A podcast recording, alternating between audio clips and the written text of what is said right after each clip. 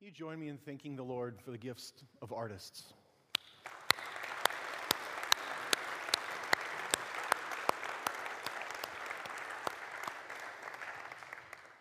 And will you pray with me?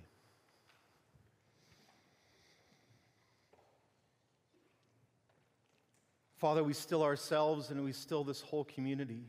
A pause in the middle of our week to come back before you, to center ourselves, to find ourselves at rest in you, and to come back and turn to your words. Yours. For Lord, to whom else shall we turn? You alone hold the words of eternal life. Amen. You may have noticed um, laying rolled out here on the stage in front of me um, this scroll. Dordt University was incredibly privileged last year from the Faithlife and Logos Bible software family.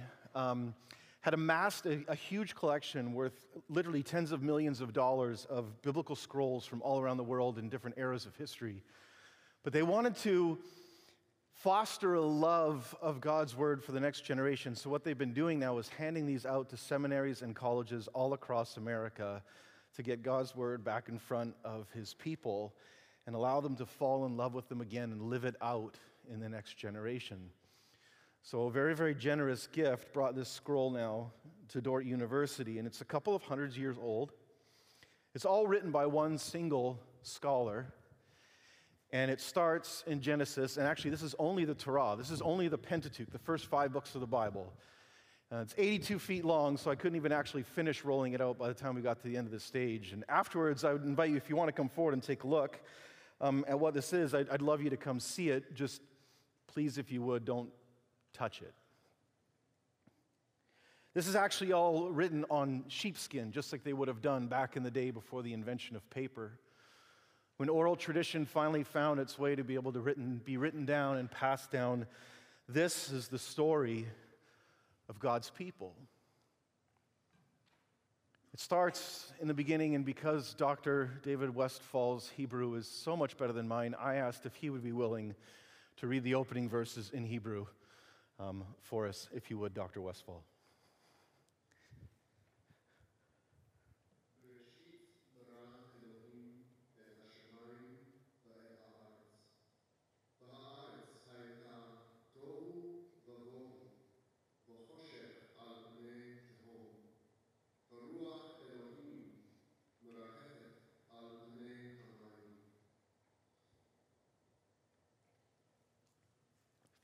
Thank you. As those words are getting read, I imagine being all the way back in time, centuries, if not millennia, as God's people have this as sort of their lifeblood, as every young Jewish boy would have had this as the bedrock of his education, the beginning of a process of memorizing this. And you thought Dordt's core curriculum was burdensome. All the way through. Write it on your hearts. Put it on your doorpost. Talk about it when you lie down and when you get up. Ingest it. They would memorize these words would become part of them in the breaths that they would breathe. They would gather back before in regular ceremony and hear it read back over them again and again. And this was the lifeblood that tells the storyline of God's people. And of course, it doesn't stop at the book of Deuteronomy, it continues on through the rest of the Old Testament and into the New. And this story continues on. If this scroll could continue to unravel, where you and I would find our place also in God's story. And as Dr. Westfall read from the very beginning, in those first two verses, it talks about the role of the Holy Spirit, right? In creation and hovering over the waters. And then the Spirit plays this particular role, not only in the forming of God's people, but in the preservation of their story. And this was so valuable to them, of infinite value. And the interplay between the work of the Spirit and the Word of God. Most of us don't think ourselves as very charismatic people, but we are Word and Spirit Christians. God speaks words and worlds form. God breathes the breath of life into us, and we receive it. We are Word and Spirit people. And in the Old Testament, the Word and the Spirit of God are intertwined very often. Michael Green says it like this This God who is beyond us and invades our world does not do so in order to terrify, but to communicate. The wind or Spirit of the Lord is indeed power, but it is morally defined power, designed to communicate the will of God and bring His creation into conformity with it. That is why I think there's a frequent link in the Bible between the Spirit of the Lord and the Word of the Lord. The breath of God and the message of God cannot be divorced. And so the Spirit has been in this preservation act and also enlivening act throughout all of history when it comes to the Word of God. And there's these particular moments, especially in the Old Testament, where there's a moment where it says, like, the Spirit is poured out, or the Spirit showed up, or the Spirit came upon him. And often these are um, specific individuals at specific moments designed to do specific tasks. We often think of these sort of as the celebrities of the Old Testament when we hear their stories of judges and kings and prophets, but also artists like Bezalel and Aholiab who received a special anointing of the Holy Spirit as they built the tabernacle and created a beautiful space where people would come and meet with the Lord. These little punctuating moments that happen come like this, in the, like in the life of Gideon. Early on in the story of the Judges, it says, The Spirit of the Lord took possession of his life.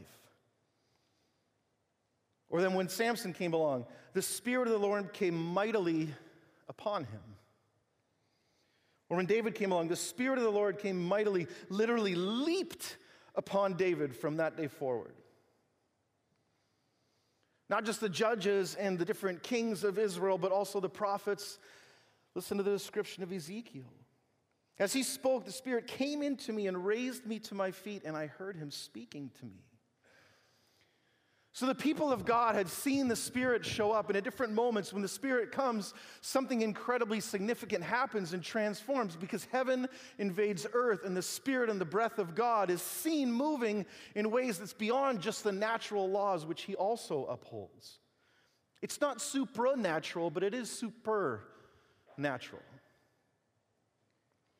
And yet, the longing is with all of God's people that this wouldn't just be for some people once in a while, but it would be for everybody. So, from Isaiah chapter 11, verse 1 There shall come forth a shoot from the stump of Jesse, a branch shall grow out of his roots, and the Spirit of the Lord shall rest upon him.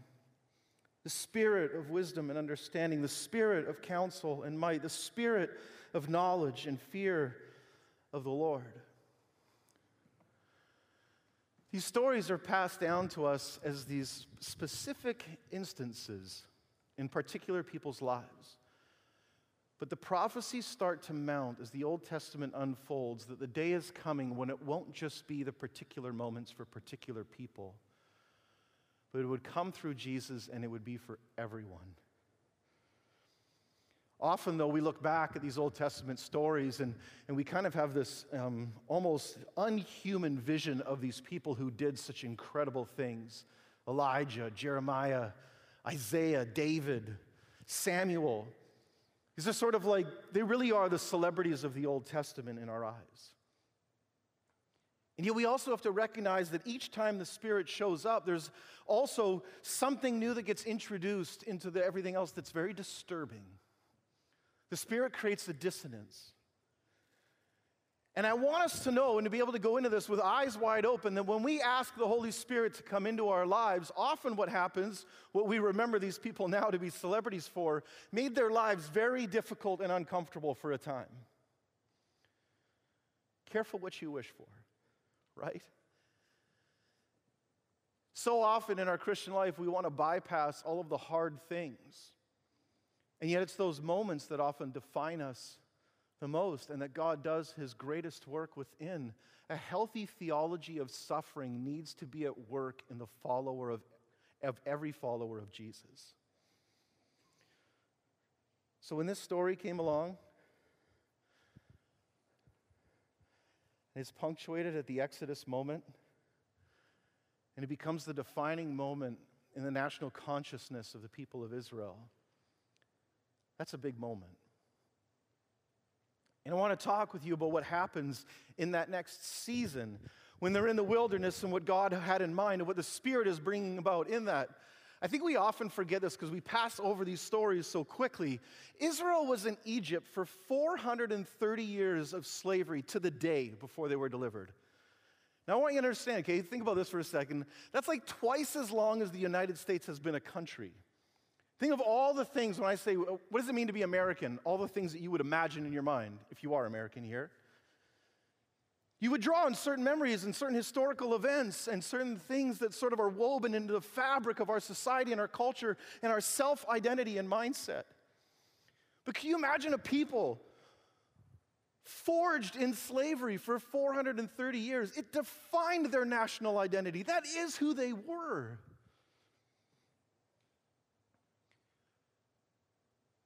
That event, perhaps more than any other, was what Israelites associated themselves with because that's when the Spirit of God showed up and delivered them from slavery.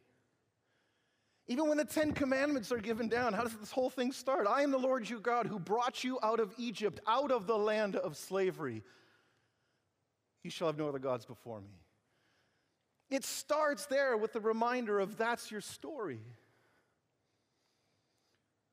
When I was trying to think back of ways to help everybody understand like the significance of these powerful moments and how much they imprint themselves upon our memory, I was going to ask you all because we remembered it this week, right? 21 years later, where were you on September 11? And then I was like, wait a minute, um, most of you weren't alive. And it made me feel really old. But you guys, that wasn't in the life of a nation, that was a pretty big and significant event. But I mean, it wasn't like 430 years of slavery.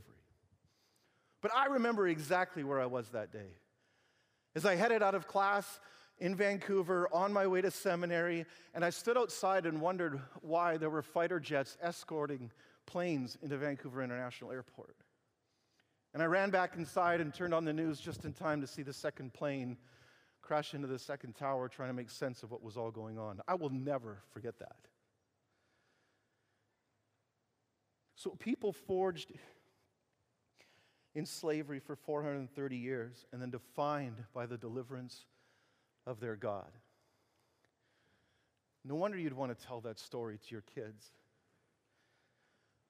But what God had in mind, not just in the deliverance of it, but what happens afterwards and in that season in the wilderness, is so key for Israel to become who Israel is.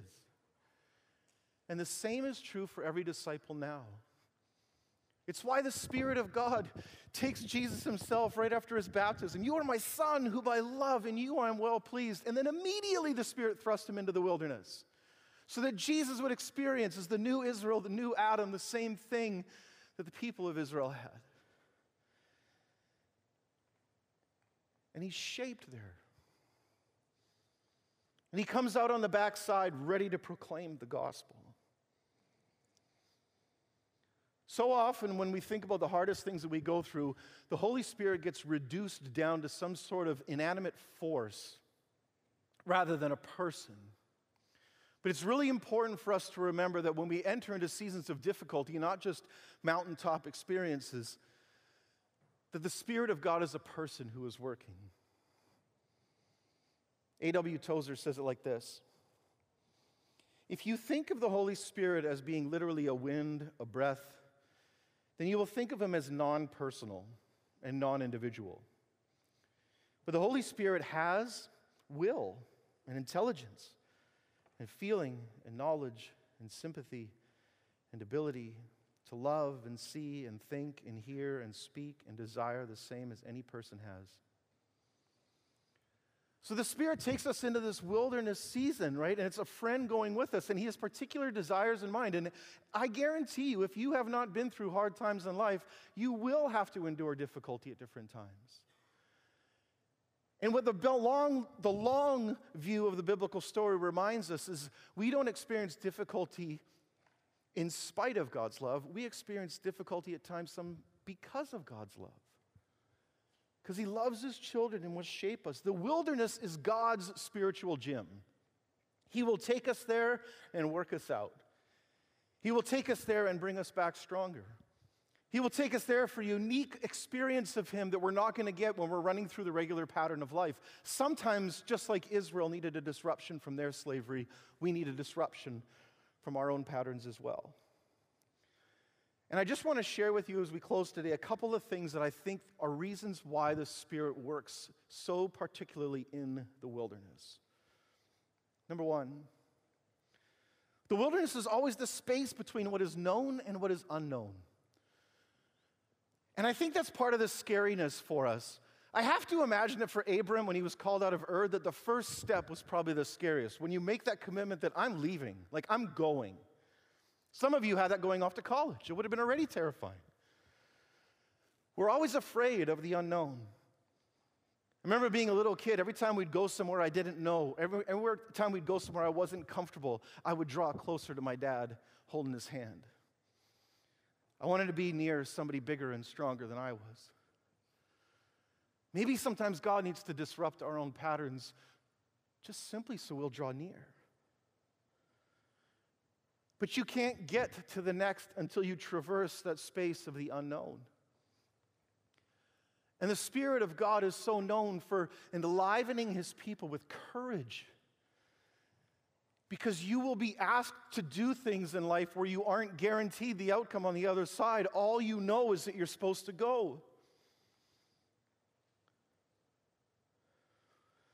And the unknown is scary. So why even the Israelites, right, when they finally get out into the wilderness and then they realize that they don't have food and they don't have water, and then they start complaining back to Moses, well, at least in Egypt we had food to eat. You want to be like, you were slaves. See, there's something about each one of us that's more comforted by the devil we know than the Jesus we don't yet. We will revert back to bad habits, to addictions, to things that we know destroy us, to things that we know we hate, sometimes just because they are known. The unknown is scary. But the unknown is where the Spirit of God so often leads his people in order to cultivate faith and trust. Second, on the backside of this, when the Israelite people remembered that whole scenario and then going through 40 years in the wilderness before being able to enter the promised land, they still referred back to that event as the Exodus and not the arrival. Because so much of our spiritual formation is more about what we are even leaving than what we are going to. They defined it by what they left, that God delivered them from, from slavery from less than everything he had imagined for them. And not just the arrival, and it was important for them to remember that part of their story. So God gives them the Passover meal, right? So they'll get together and they'll remember and they'll tell the story and remind themselves. Because it's good to go back and to be there and remind ourselves how God delivered and how he showed up.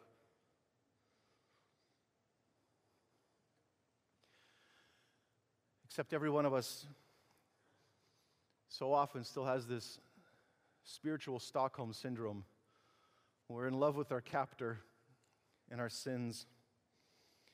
And sometimes it's easier to look backward than it is to look forward. So the Israelites reminded themselves of the Exodus, the leaving, and what they left behind. Every single one of us here has sins or things in our lives right now that God is calling us to leave behind.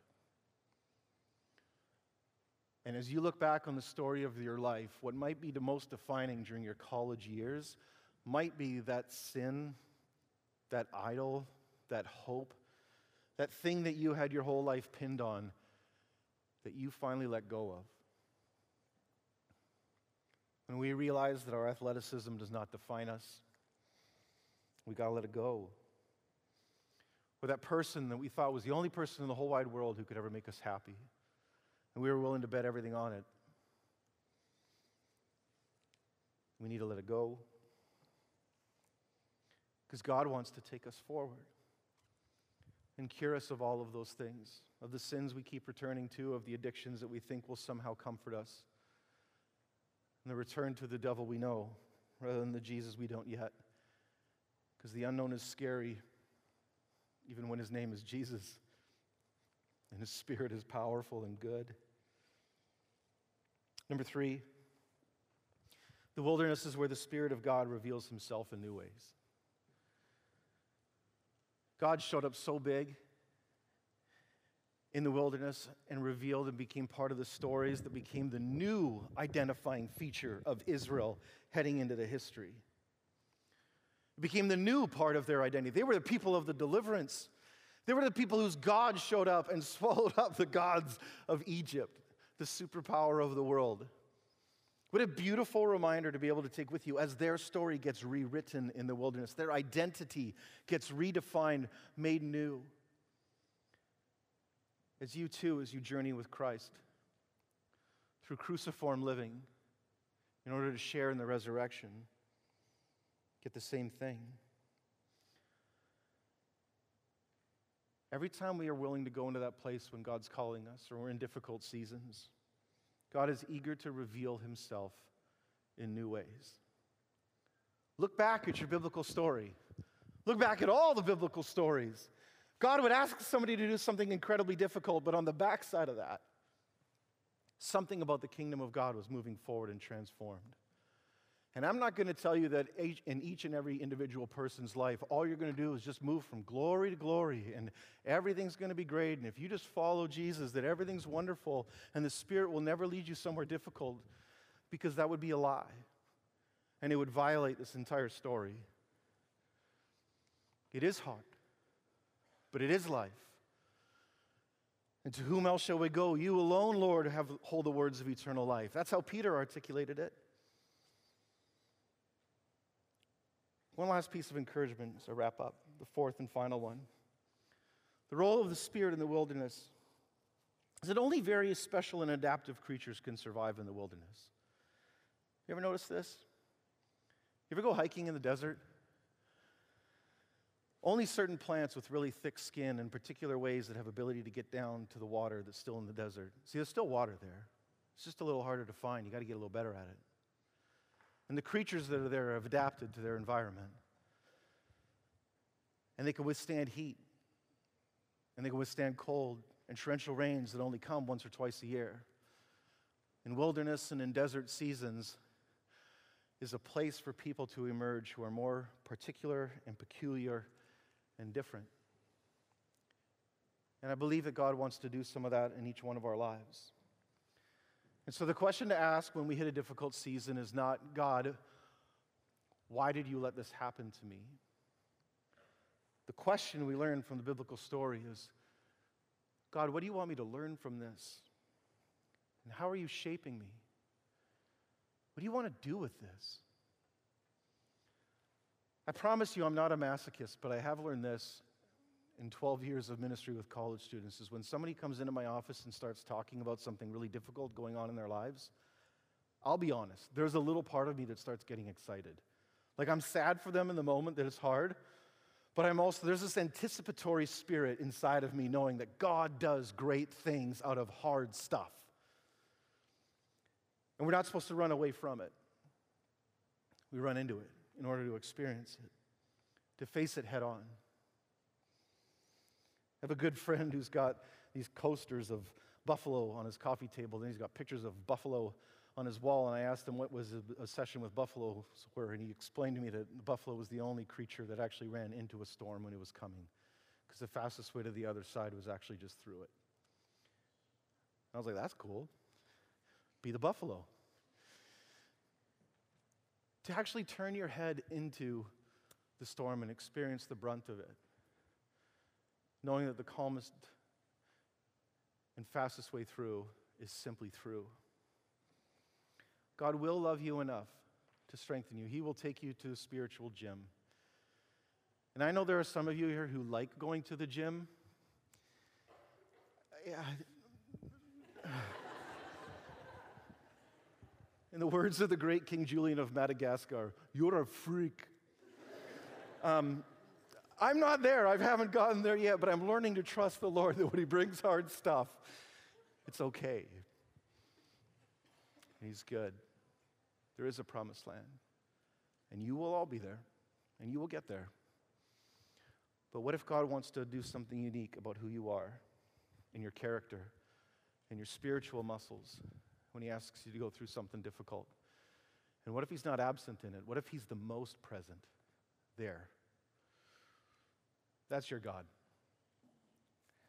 That's this God telling this story. And keeps going. Find your place in it. Will you pray with me? Lord God, thank you for your story. Thank you for your words. Thank you for those who've gone before us and taught us what it means to be faithful to the leadings and promptings of your Spirit. Lord, help us to live that well, to trust you, even when, and especially when, it's hard. In Jesus' name, amen.